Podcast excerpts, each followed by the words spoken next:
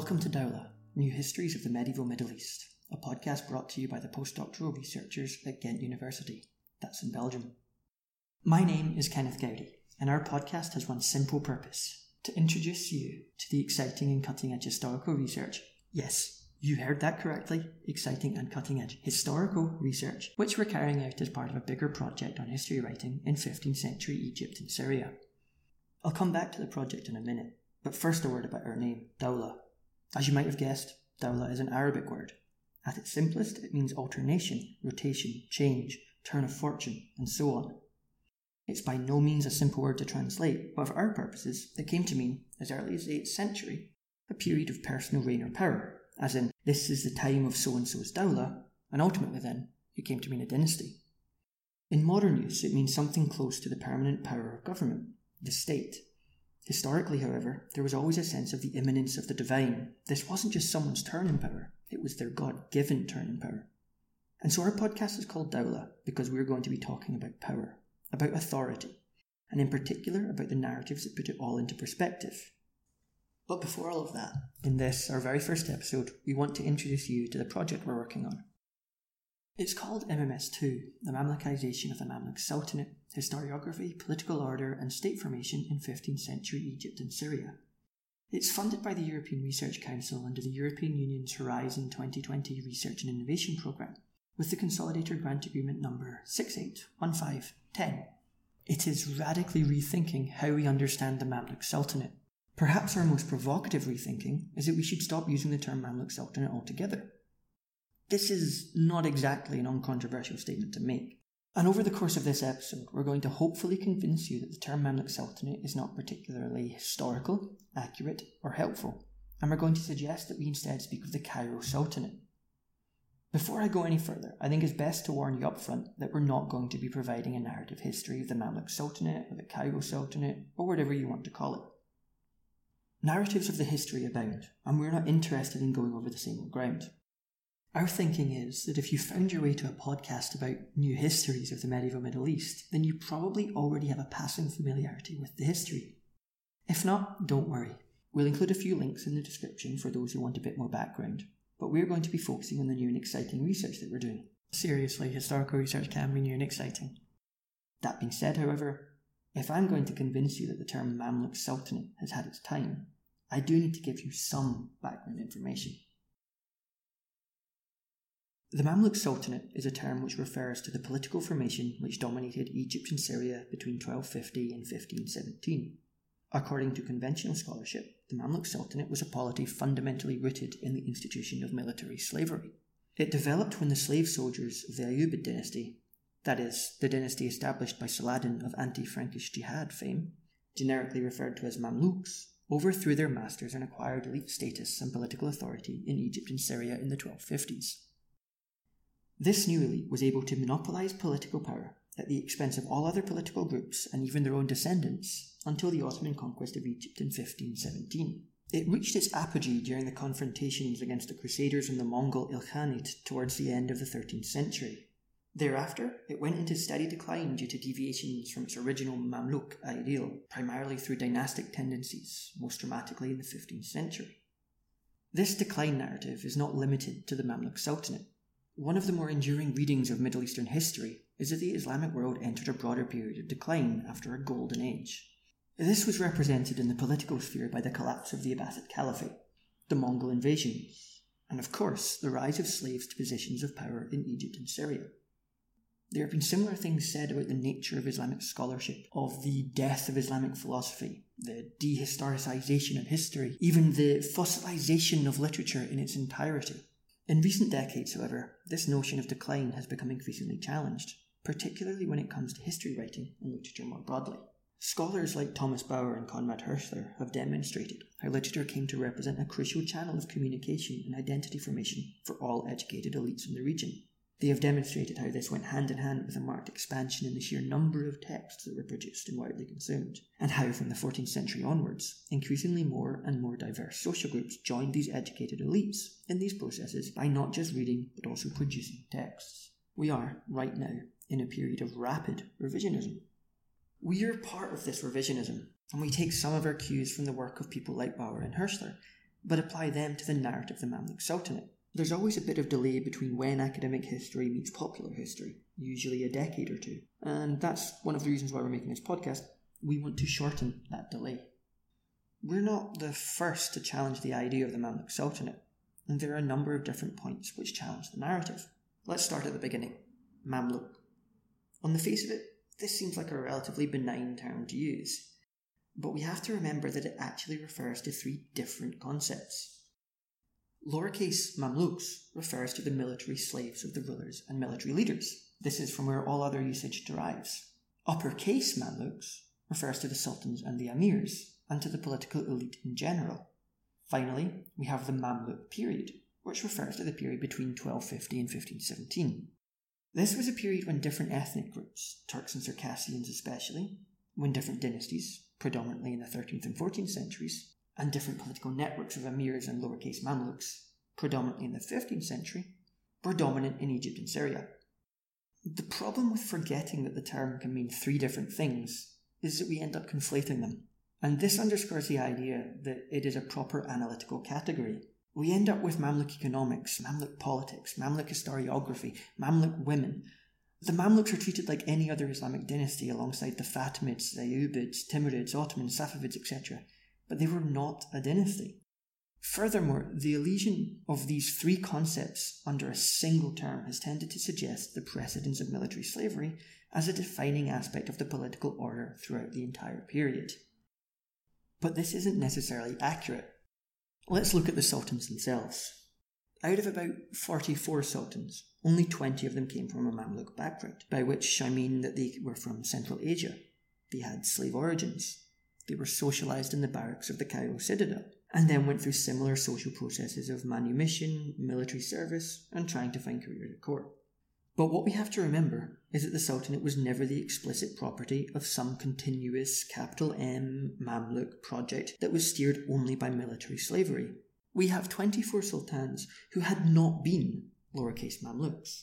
Furthermore, contemporaries never called it the Mamluk Sultanate, preferring instead terms such as Daulat al-Atrac, Daulat al-Turk, or Daulat al-Turkiyya when they referred to it. Okay, fine. Daulat al-Mamalik does occur in a few sources, but incredibly rarely and only later in the 15th century, and not nearly frequently enough to justify calling the whole period the Mamluk period. And when our sources talk about the Daulat al-Atrac, what they mean is something more like the God-given turn of the Turks to be in power. Occasionally, our sources will recognise two periods of the Daulat al-Atrac and the Dawla Tel Jarakasa, the Dawla of the Circassians. The important point here is that they are not emphasising the slave origin or slave status of their rulers, but their ethnic and linguistic backgrounds. Perhaps the most substantive challenge to the narrative has been launched by Jo Van Steenbergen, the principal investigator of MMS2. He has done so in two ways. Firstly, through the introduction of the term Mamlukization, and by arguing for the use of the term Cairo Sultanate. Professor Van Steenbergen has kindly agreed to join me to tell us a bit more about these two terms, how they relate to each other, and where they come from. Let's start with Mamlukization. Okay, so the question of Mamlukization goes back, of course, to the way political formation of Egypt and Syria between the 13th and early 16th centuries have always been defined as a Mamluk Sultanate, as a sultanate that is imagined as a slave state, a state of military slaves or Mamluks. As I'm sure you've already explained in some way, there are some issues with that. Now, it has to be made very clear that the Mamluk, or the military slave nature of the majority of the political elites of Egypt and Syria, is what one might call a matter of prosopographical fact, that the majority of these elites between the 13th and early 16th century were indeed military slaves. And that this was not just a trivial thing, that this was even an important thing, as may be gathered from the fact that we refer to it as the Mamluk Sultanate, and that we've been doing so for at least 2 centuries, if not even longer already. From the individual life stories of many a sultan that we also know, who the majority of whom, or many of whom at least, who were military slaves, were acquired from the regions of today's Ukraine, from the Caucasus, brought to Egypt and Syria over the slave trades, and then made their careers of many, many years until finally making it to the position of sultan. So they all shared in these humble origins, as it were, or many of them at least shared in these humble origins. Nevertheless, there are some problems with this. And one of the problems you might think of on a very abstract level is the fact that, or the question, why do we insist on referring to this sultanate and all these military slaves who became sultans? Why do we insist on identifying them first and foremost by the nature of their origins, by their military slaveries? Whereas we do not do that for quite a few other political formations that also have their origins in military slavery. And the sultans who acquired the throne start off their careers as military slaves. We have in Egypt, even already in the 9th century, the Tulunids, the dynasty set up by Ahmad ibn Tulun, whose father was a military slave. We have Ghaznavids in the regions of eastern Iran, where again the origins of the political formation go back to military slavery.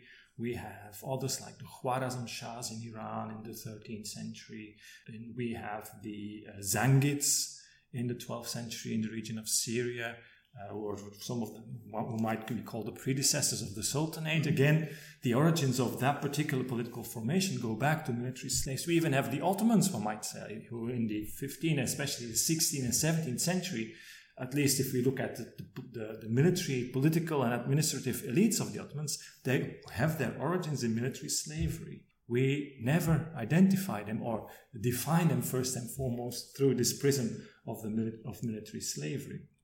Also, for the Sultanate of Egypt and Syria, which we tend to call Mamluk, which we tend to identify first and foremost as a military slave state, there are a lot of questions or a lot of issues that are not well represented, taken care of, identified when you look at it through the military slave state issue.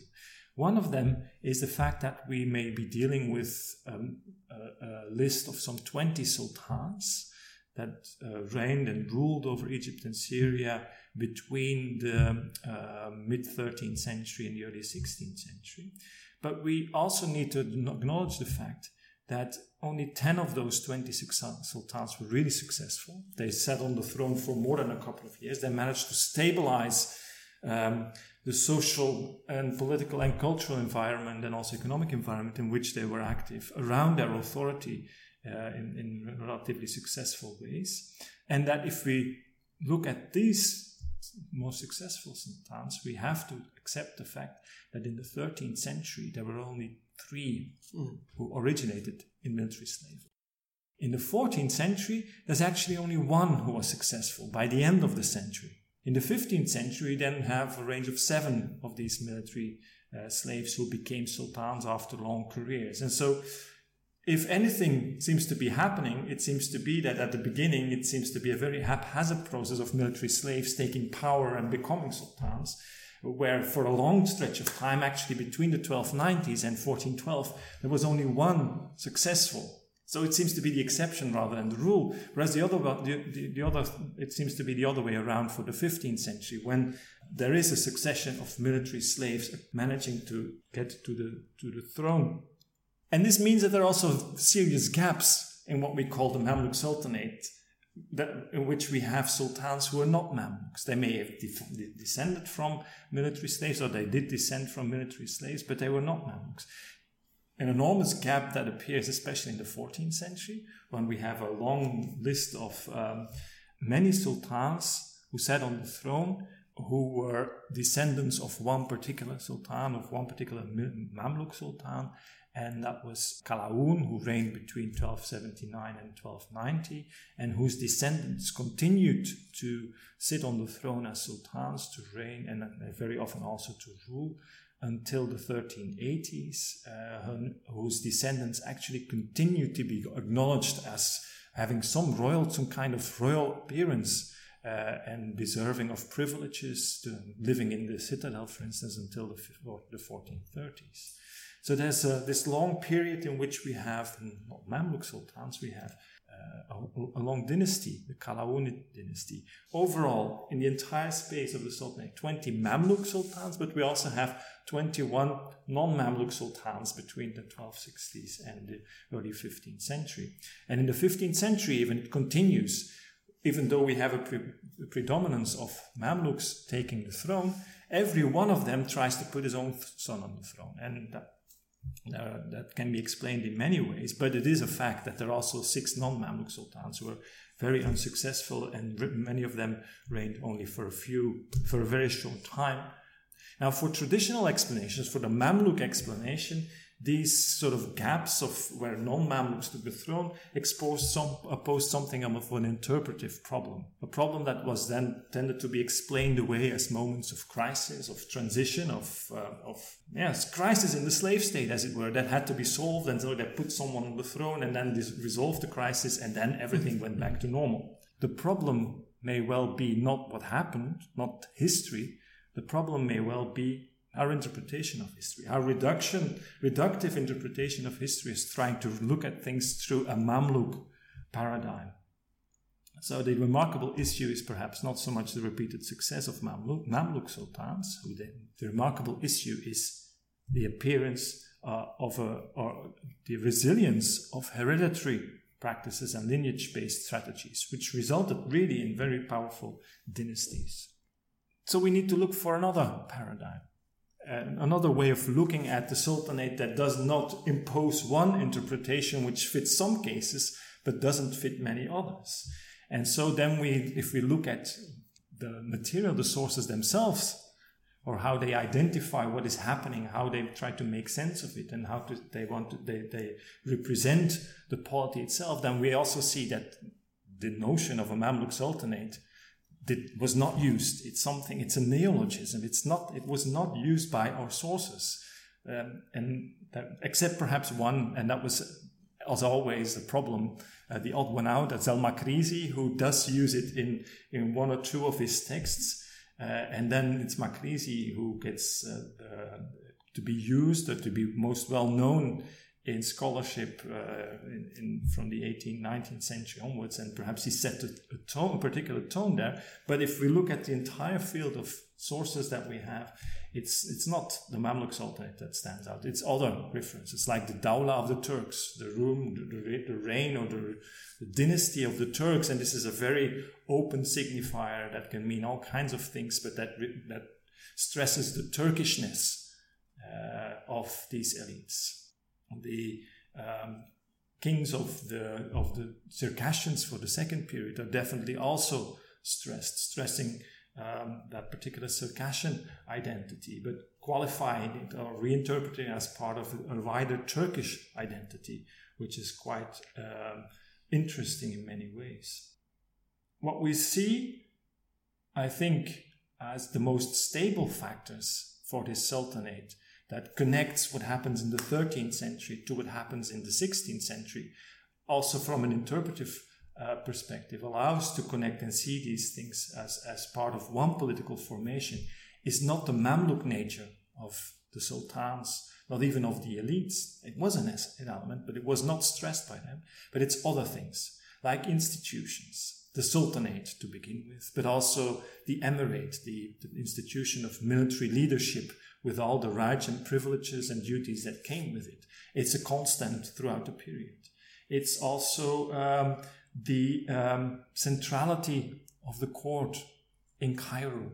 Cairo as a central space of power, and the court as extremely central within that, built up around the Sultan, with its offshoots in Egypt, but also in various cities, urban centers in Syria. It's also this particular resources from agriculture, but also resources in terms of manpower that continue to be brought to Cairo. Military slaves continue to be brought to Cairo. And a particular value system that is upheld, that is organized around Sunni Islam, and perhaps best represented also by the Caliphate, the Abbasid Caliphate, that is restored in mid-13th century Cairo and continues to exist until the early 16th century. And so Cairo is very central in all of this. The Sultanate is very central in all of this.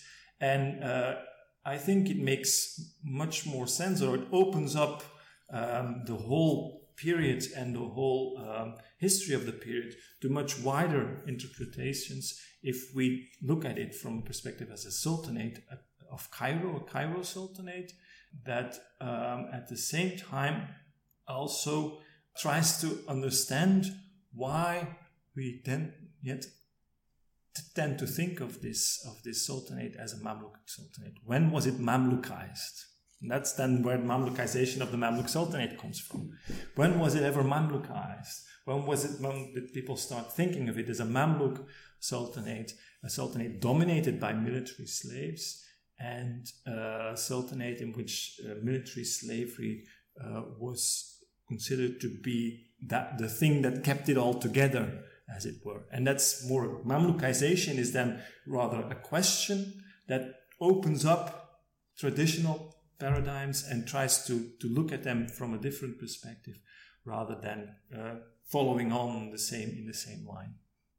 I think we could probably do with just exactly what this new interpretation, a new way of thinking about the Cairo Sultanate and using this term Mamlukization, what it actually means for the grand narrative, as it were. As at the beginning of the podcast I've mentioned the previous paradigm, this idea of a Mamluk Sultanate, which slowly deviates from the Mamluk ideal and then becomes, in the 15th century, much more defined by attempts at dynastic reproduction. But it rather seems from what you've been saying that entire model that we have, that narrative, needs to be flipped. That in actual fact, if we look at the 15th century and we see more successful Mamluk sultans, that really the 15th century is when the Mamluk Sultanate becomes a Mamluk Sultanate. And previous to this, it is occasionally Mamluk, occasionally not, more often not Mamluk.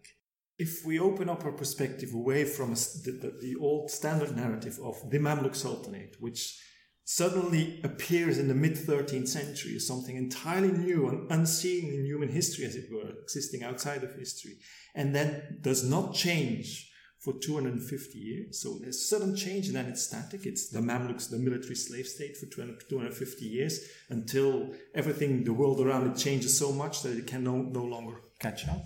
If we move away from that old paradigm, opening up to a new or a more open approach, then we can look at the history as not one of sudden change and then stasis, as not no change anymore, but as very gradual dynamics of change that continue from one period to another, and that continue to change and to use and reuse the models, the appreciations, the institutions, the claims to power and authority that have been made and that continue to be made, and to reinterpret them also as continuous with the past that then legitimates also present. And so if we accept the fact that in the 13th and 14th century, we are not dealing with a military slave history, but with a history that first and foremost remains deeply entrenched in dynastic attitudes, in dynastic relationships, and in dynastic claims to power.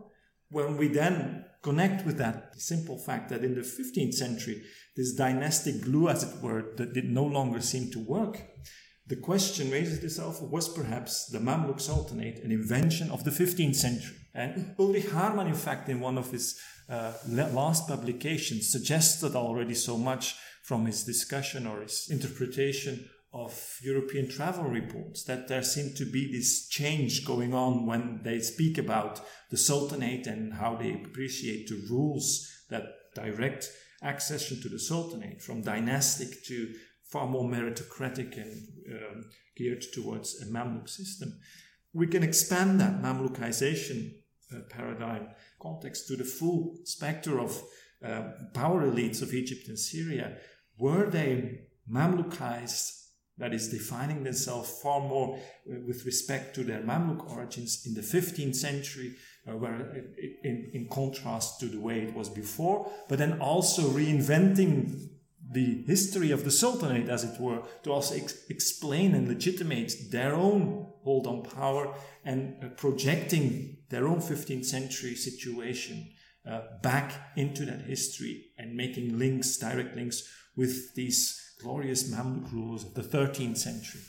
So the 15th century then is a period when people are trying to find an alternative source for authority, that they can no longer rely upon the dynastic impulse. There's a new quest for legitimacy, and that results in recasting the entirety of the history of the previous century and a half, and of reinterpreting events from 1250 in such a way as they make sense of the 15th century, and they make it possible for what is essentially a century of usurpation, followed by usurpation, followed by usurpation, where despite the attempts by most sultans to have their sons succeed them, they're almost immediately deposed, and a new soldier, a new Mamluk military slave, takes power. And there needs to be a way of trying to smooth over these transitions, these gaps. And in that context, the narrative of the Mamluk Sultanate becomes a 15th century tool to try and make everybody legitimate. Absolutely. That's definitely how I have come to see things. What happens in the 15th century is that there is this continuous attempt to organize things dynastically, but there is also a need to claim legitimacy for accessions to the Sultanate, which are usurpations and which originate in deep violence, total transformations of power elites between one sultan's court and another's. But still, the new court has to explain itself as being as claiming a similar kind of authority and sovereignty as the other, as the preceding court.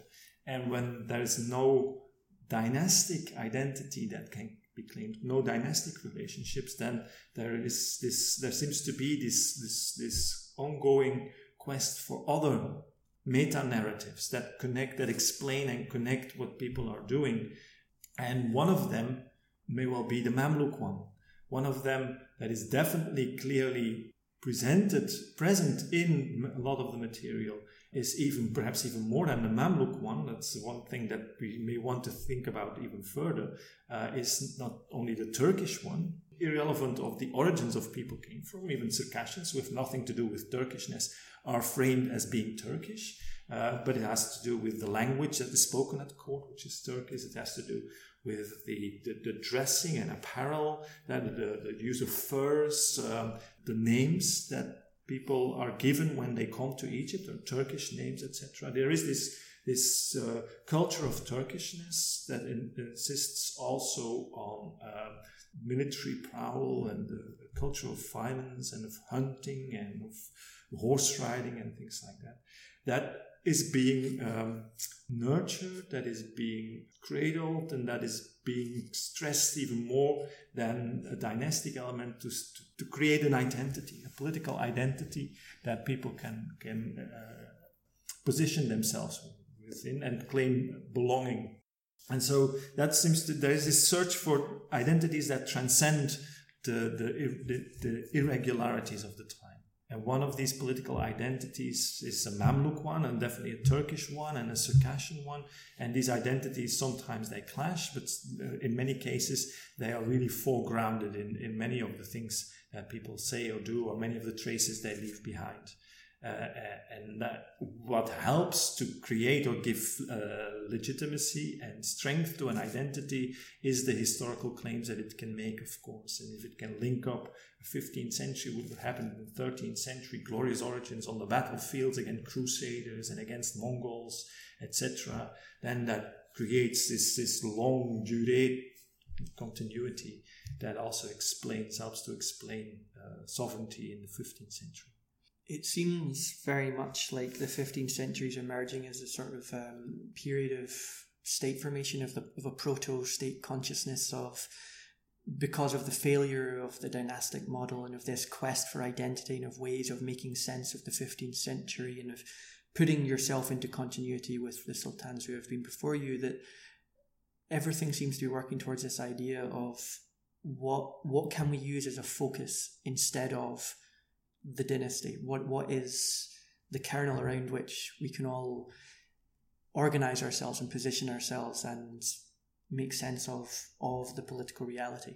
Yes, there seems to be developing this notion of a political order that transcends social realities and that gives people a rightful claim to a particular place within the social order that transcends the adventures and the vicissitudes of this particular family or household and dynasty or that is bigger than that, and that is a source of allegiance for everyone, that represents sovereignty, that represents almost a natural order of things, that enables especially to explain away, as it were, all these fractures and discontinuities.